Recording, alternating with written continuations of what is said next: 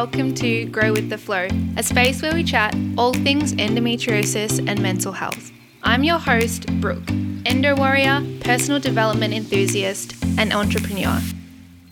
Join me for real, raw, honest, funny conversations with amazing guests. With every episode, my mission is to share a bit of positivity, raise awareness, and bring clarity to this illness we call endometriosis. Now let's get into the episode. In this episode, I chat to Jazz from endometriosis.jazz on Instagram. We chat Jazz's story, mental health, sex, jobs, and finance, and so much more. Here is the episode. Hi, Jazz. Thank you so much for being on the podcast. Hello. Thank you for having me.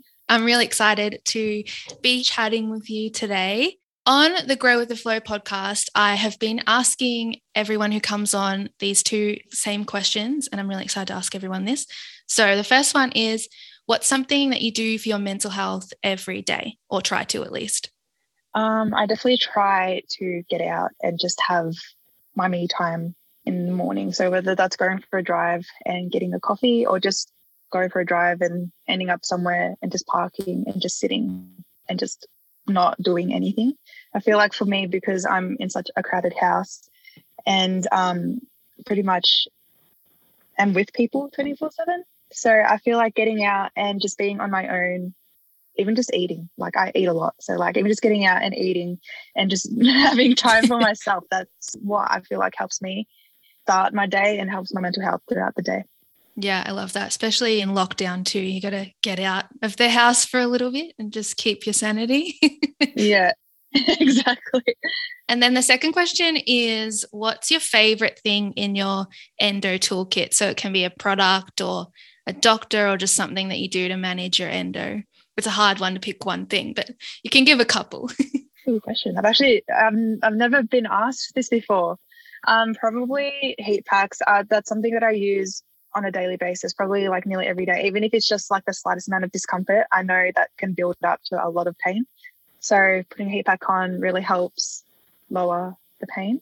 And probably another thing is it's probably like really basic, but my pain relief. If I didn't have my pain relief, I'd probably suffer really, really bad. And a lot of people think it's a bit concerning to take pain relief so often, but if you're in as much pain as certain people do get, it's something that you really do need and I feel like you shouldn't be ashamed to have to take it all the time. Like it's something that can be managed and controlled at the end of the day. So if you need it, then you know, just take it. Yes, yes, yes, yes. Oh my God, yes.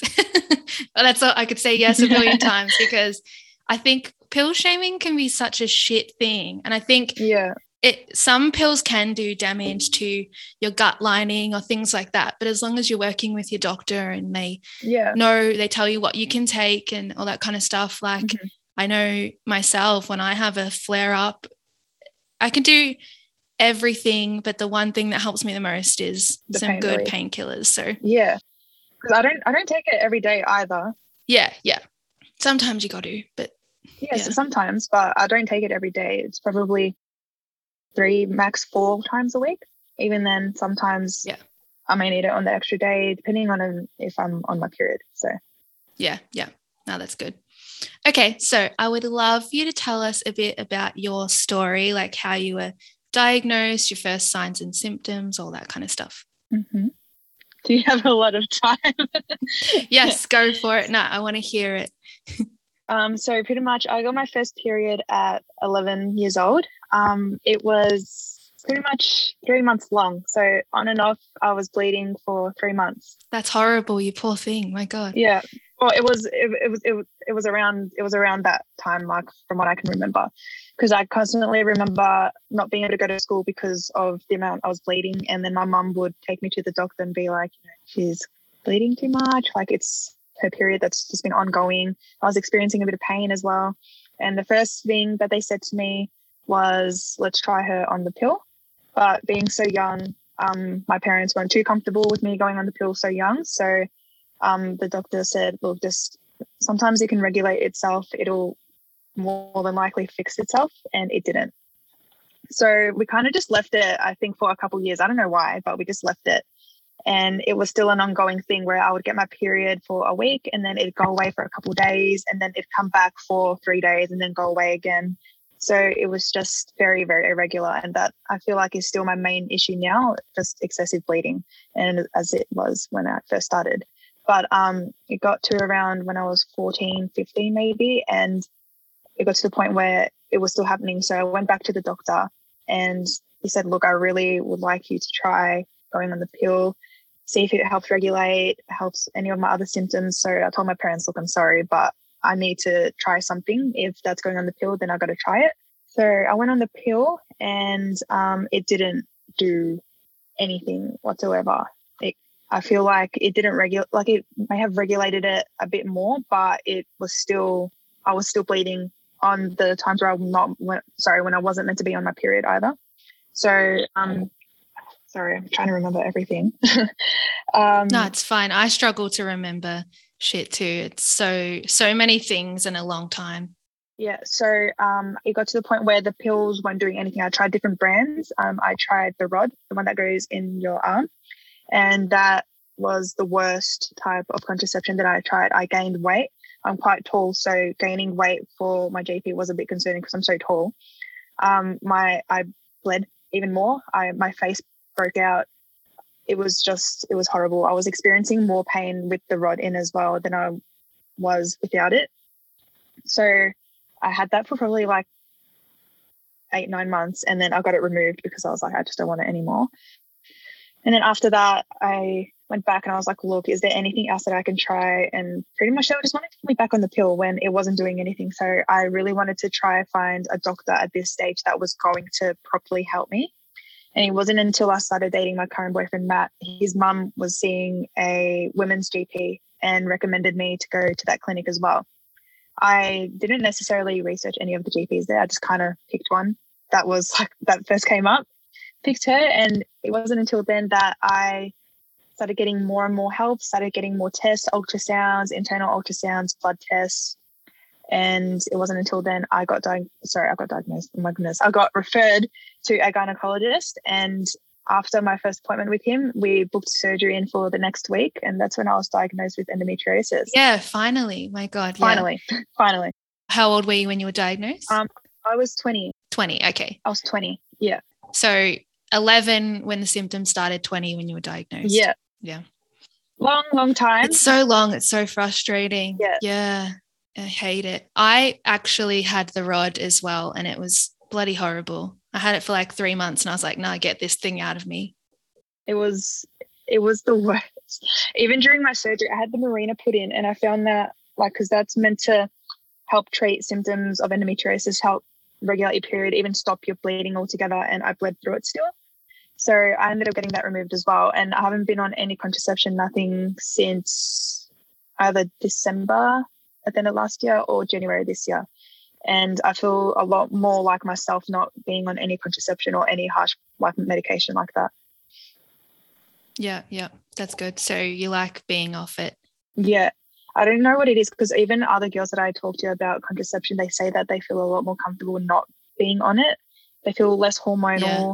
less irritated like very quickly. So it's just, I feel like it just really stuffs around with your hormones more than it does any good. Oh, yeah. It really messes with you. I'm the same. I yeah. stopped taking it years ago now. And yeah, I feel, I instantly just felt more like myself. I was like a real bitch. I get what you mean. Even being off it when I'm on my period, I feel so sorry for like my parents and that. I'm like, I'm sorry if I'm a bitch, but you know, hard time. It's hard time when you're bleeding constantly. yeah, I know, and in pain as the at the same time. Yeah, exactly. Like, we've got all the extra things on top of that. I'm like, I deserve yeah. to be a bitch for a little while. yeah. I understand. Uh, yeah. Have you been diagnosed with any other um, things besides endo? Um, not that I can remember. No, not that I know of. I want to look into getting looked at in other things too because I have other symptoms and I don't know if they're related to yeah. endo or if they're not. It's crazy. It's hard to know. Mm. I feel like that could be quite beneficial, even for anyone that has endo, just looking into other forms of conditions that may go along with it as well. Because as you know, it's a whole body disease, so a lot could be affected in the midst of having endometriosis. So yeah, could be beneficial for anyone. Yeah, yeah. So would you say your um, biggest symptoms are around your period? Probably, yeah. Even when I'm not on my period, like my main top top symptom is the bleeding. That's always been the one thing that has been the worst out of everything. I definitely cop quite bad pain, more so when I'm on my period. But bleeding, whether I'm on my period or not, it's the main thing because I can actually tell the difference between my period blood and just normal bleeding. And I explained that to my doctor as well. I said, I don't know how there's such a big difference, but the period blood, it's just you can you, you can just tell what's what. And like the non-period blood it's just sorry tmi but like nah no tmi it's cool. It's it's just it's just it's just quite scary because like to yeah. think that my body can hold so much blood but also lose so much at the same time. Yeah. Yeah. Yeah so do you mm-hmm. have bleeding like most days is it or i would say that i haven't really gone a week where i don't at least spot since I first got my period, and that's so frustrating. Um, don't know how my iron's not any lower than what it is because it's it's not where it should be, but it's not like extremely low either. And I was quite con- I was quite concerned about my iron as well because I started experiencing dizziness and I'm quite pale as well, and I get tired really really easily no matter what I do. So when I went to the GP the first time, I told her about that, and she did a blood test to test for iron. She was expecting it to be quite low, but it wasn't as low as she thought. And she was like, look, still go on iron supplements, still do whatever you can to help that. But she's like, it's not as low as I thought. So I'm, I guess I'm, I'm lucky, but not lucky in that department. Yeah. The fatigue is real. I'm the same. My iron's kind of low, but it's not, yeah, it's not severely low but I'm just so fatigued and so yeah, just like out of breath all the time. It's crazy, especially since my surgery. It's gotten real bad. Yeah. I feel like really unfit. It's like, yeah. you know what I mean? It's kind of like the way to explain it. Yeah. Yeah. I understand. It could it could be any type of like physical activity, whether I'm just going for a walk and then I come back home, I'm just like, well, like maybe I shouldn't have walked that far. Maybe I shouldn't have walked that fast something as simple as that, even doing house housework can really tire me out. Yeah, housework's my big thing. Yeah. Well, We have a double story house, so walking up and down the stairs with like laundry baskets and then like cleaning products and like vacuuming the stairs, it's so tiring. Double story would be so hard. Yeah. Up and down stairs. Stairs are the worst. Yeah. Oh my gosh. no, before my surgery, like before my symptoms got real bad, I would clean the whole house by myself, you know, scrub the shower and all that kind of stuff. Now I struggle so much. My boyfriend has to help me every single time. And like even just I kind of have to take breaks and he's like, you sit, you sit, it's fine. I'll I'll yeah. do he always does the vacuuming and yeah. stuff. I'm just like so exhausted just from little things. Yeah, sometimes I have Matt come over specifically to help me with like housework and whatnot, whether that's like getting down and scrubbing the bath and like cleaning the shower or even like helping me like make my bed because I have to like move my bed to like put the blanket properly. Oh yeah, I'm the same. Yeah. So he's there like holding the bed and like helping me. Yeah. Yeah. Yeah. Poor thing has to help me. what would we do without them sometimes? yeah, honestly. Um, okay, so if you're happy to talk about this, say no if you don't want to, but I love to talk about everything. I'm a very open person. But yeah, no, I'm very open. I'll probably answer it. Amazing. How do you go with um, sex then, especially because you're bleeding all the time and in pain and stuff? I know it's a huge issue for a lot of people. Yeah, um, it's when I first started becoming sexually active, it wasn't something that like I knew like around the first time that you experience sex, it would be painful anyways. But once I realized that the pain wasn't like really going away, I was just kind of like, oh, okay, like, is this normal? And at the time, my friends at the time, like I spoke to them about it and I always asked, like, you know, do you get sore still? And they're like, no, like, you know, it shouldn't hurt after the first, like maybe three or four times. And it got to the point where I was like, wow, like it's actually still really painful. And I noticed that after sex, I would experience spotting as well. Sometimes even during, we'd have to stop because there was just blood. Wow, yeah. So, sorry, so no. gross, but like it would sometimes it was like a murder scene. It was so yeah. bad. I would feel so bad. I was embarrassed myself because I was like, I don't know what the fuck is going on. So yeah, even now it's still quite bad, but I'm glad that it's with someone that I'm comfortable with and Yeah. who's not grossed out by it. Like it's a way of life, pretty much. Definitely not to the point that it's at, but it's something that can happen with anyone. So he's quite good about it and he's not judgmental and doesn't get grossed out and isn't like, ew, like, you know, get away. Like he's he's mature about it, which is good. Yeah, that's really good. We all need men like that. Mhm. I think otherwise they Yeah. can piss off. Yeah. exactly. yeah, and I I think it's not too TMI. I know some people might be a bit squeamish or something, but I think it's so important to talk about, especially for the younger generations, to know Yeah. that it's not normal because you didn't know and you talked. Luckily, you were able to talk to your friends about it, but some people don't feel even comfortable talking to anyone about it, Yeah. and then they have no idea. They're just like, oh, this is normal. You know, we're taught it's normal to have period pain and stuff like that, and all those sorts of things. So I think it's really good to talk about it. So especially the younger generations know. Yeah.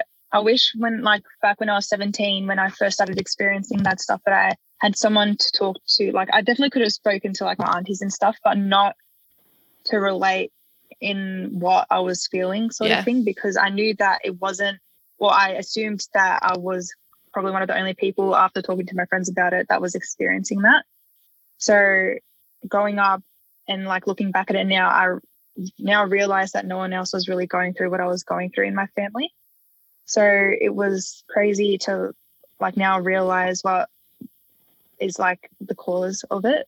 And looking back at it, I'm just kind of like, wow, like if I had known back then, I could have had a lot more help in that department, like, you know, to try and prevent pain, to try and prevent bleeding as well. Yeah. Because now I know, like, you know, we can take pre- precautions and be more careful with how, like, we do it. And, you know, if we need to just take like a big break in between the times that we do it as well. Yeah. Yeah.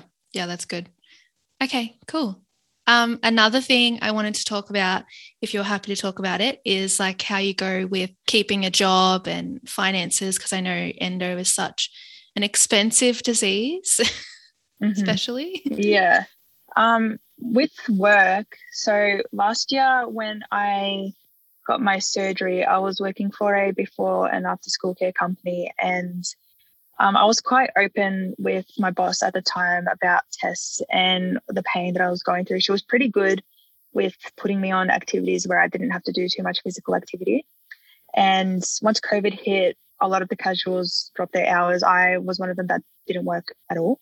So um, I was still in contact with her saying, look, you know, if you need any shifts covered, please let me know. I was bored out of my mind not working. Plus, I really needed the money as well. And once I had my surgery, I said to her, look, I've had surgery, um, been diagnosed with this. This is what it is, blah, blah, blah.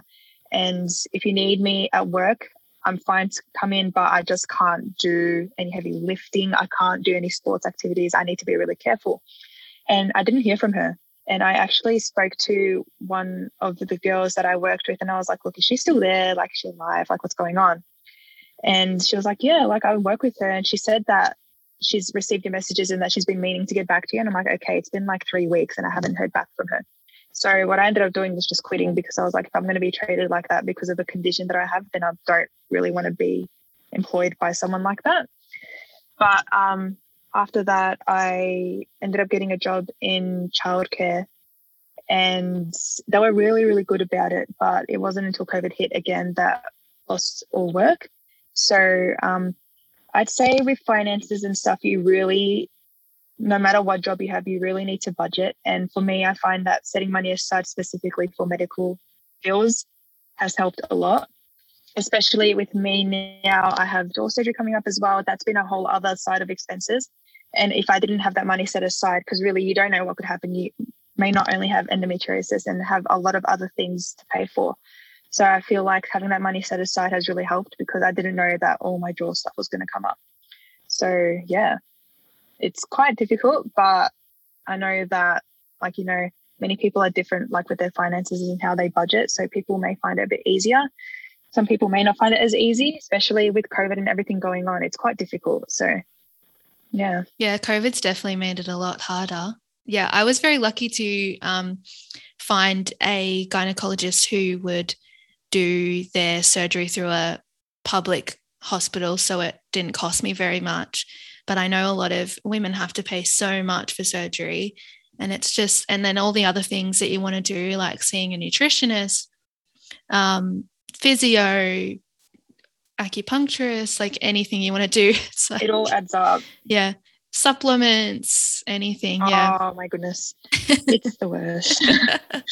so yeah, yeah. I feel like unless you make lots of money, it is quite hard to budget it. But yeah, definitely even just putting away a little bit each week out of your money if you can to have that little bit of a backup is good. Yeah, exactly. Obviously, everyone's financial statuses are different. And, like, you know, I feel like that's something that the medical field needs to, like, be a bit more understanding of that not everyone can afford to whack out so much money just like that.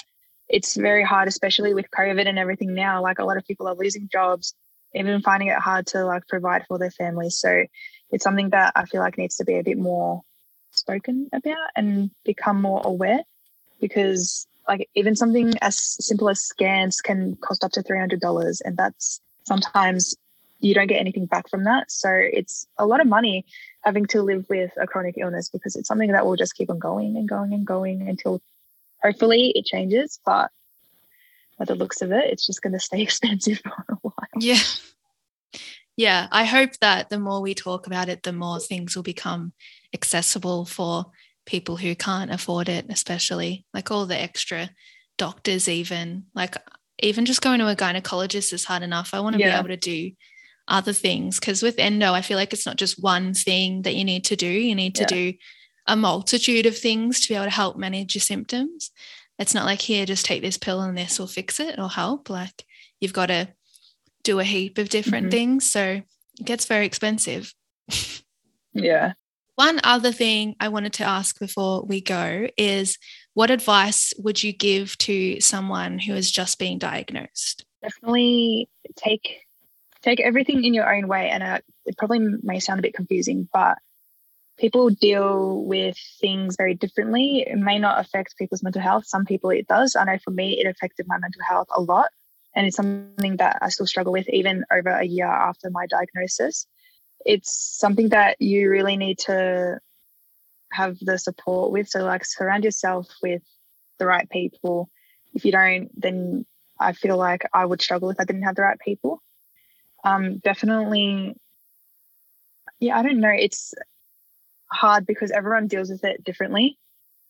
So, I, I mean, like for me, if you're someone that would struggle without the right people, if you really need that support, majority of the time, then definitely, yeah, surround yourself with the right people. But more importantly, do things in your own way. Don't go off what other people are saying because the way other people deal with it may not be how you need to deal with it. Definitely try different, you know, ways to deal with it. But for me, just taking it at your own time, if that makes sense. Yeah, yeah. No, I love that. Yeah. Um, mental health is a huge, big thing for me with the diagnosis. I think I've had I've had lots of people message me on Instagram saying like you're so positive. I don't know how you do it, blah, blah, blah. And I am really positive. Maybe I need to show more of the down times, but when I'm feeling down, I just don't want to be on social media. I know some people will post about that, but that for that, for me, I'm just like, I don't even think about social media because I'm down. But yeah, because at the start, when I first made my Instagram account for my health, um, at the beginning, I thought like, you know, I needed to show that like, you know, I was okay and that like I'm always here. Like, not that I'm not, like, I love when I get messages from girls asking questions and like asking for guidance and whatnot. But you also got to show that you are also a human being, you're not a robot and you have feelings yourself and that you also go through it as well. And I think that's something that people don't actually realize that mental health is a big part of endometriosis that's affected so I think it's something that needs to be spoken about a bit more in order to like, you know, have more guidance in that department because I feel like that's something that just gets looked over a lot of the time. But yeah. Yeah. That's exactly why I'm trying to make mental health a big topic of this podcast because yeah, it's always even before I knew I had endo, it's always been a huge problem for me. I've had anxiety for years. I've had depression before, like mm-hmm. so many things. And then getting the diagnosis, I went through like a roller coaster of emotions. Yeah. Right now, I'm I'm pretty at it's it's almost six months. I'm at a pretty good point now with accepting it. I think sharing it with people and talking to people who are dealing with the same thing has definitely been something that's really helped me. Yeah. So if you don't want to post on Instagram, because Instagram's been a huge thing for me to um, connect with people, but if that's something that that whoever's listening doesn't want to do, Facebook groups are really great for connecting with people too. There's lots of endo Facebook groups. Um, but yeah, I don't show a whole lot of it. I try because I try to spread positivity. I want people to feel like Yeah, it doesn't have to be a depressing thing all the time. It's good to have a bit of a laugh, but also I've cried so many times. I've cried so many times realizing that this is forever and it is hard to come to deal to terms with. yeah. Mm. Sometimes I've written posts like captions and it's about like my anxiety and stuff because that's probably the main thing that I struggle with the anxiety side of things. And I feel like that's what puts a lot of my pain up as well. Yeah, definitely. And sometimes I'll sit there and write captions and I'll be tearing up because like I'm writing how I'm feeling. And not that I feel like, of course, it's a very big thing where you feel vulnerable, but it's something that you're putting your vul- vulnerability out there as well for other people to see. And sometimes it can be a bit degrading because you don't know how people are going to react to it. And if you're going to like get hate on it, which I feel like it'd be stupid to get hate on a health page, but you know, you don't know how people are going to react to it. So it's like, so it's something where you kind of got to be like mindful of your own feelings as well. yeah, yeah. Yeah. I try to be quite real on my stories as much as I can. I think it's good to show that there are ups and downs so other people know that like sometimes I know sometimes I've spoken about with this with other people, but it, like celebrities seem who have been diagnosed with endo seem to be fine, and it's like makes it kind of look like Yeah. it's it you know someone who else is sitting there thinking, oh, why am I not like that? And most of us aren't like that. We're very up and down. Sometimes I'm fine, some days I'm not. Yeah. I feel like being in the same position as like, as you said, celebrities that seem okay, you feel like you know what it's like behind closed doors and what they're probably experiencing. I feel like is a good thing as well because I see comments on a lot of celebrities that have endometriosis and like their comments are, "Oh, you look fine. Like, what's wrong with you?" And it kind of frustrates me because like you don't actually know what they're going through behind closed doors and how much pain it took them to get to where like they are now and you know having to look okay all the time because they're in the public eye 24 7 Yeah, they have a lot of pressure on them to be perfect and they don't yeah. they can't as such show those harder times.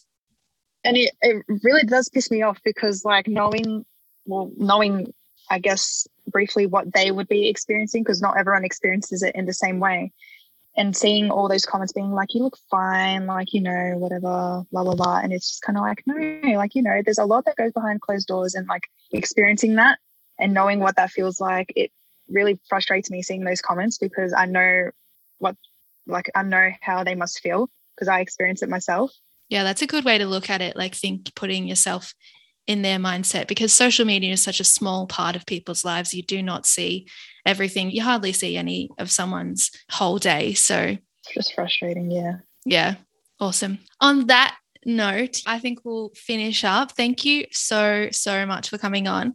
If you want to follow Jazz on Instagram, I will link her account in the show notes. I love her. Her Instagram is amazing. So go follow it. I'm so honored. Thank you for asking me to be on. Thank you. No, thank you so much for coming on. I loved hearing your story more. And um, yeah, thanks. Thank you so much for listening to another episode of Grow with the Flow. If you enjoyed this episode and want to support the show, it would be amazing if you could share it on your stories and tag us, or simply send it to a loved one who would benefit from listening. We are an independent podcast, and it would mean the world to us if you could leave a review on Apple Podcasts.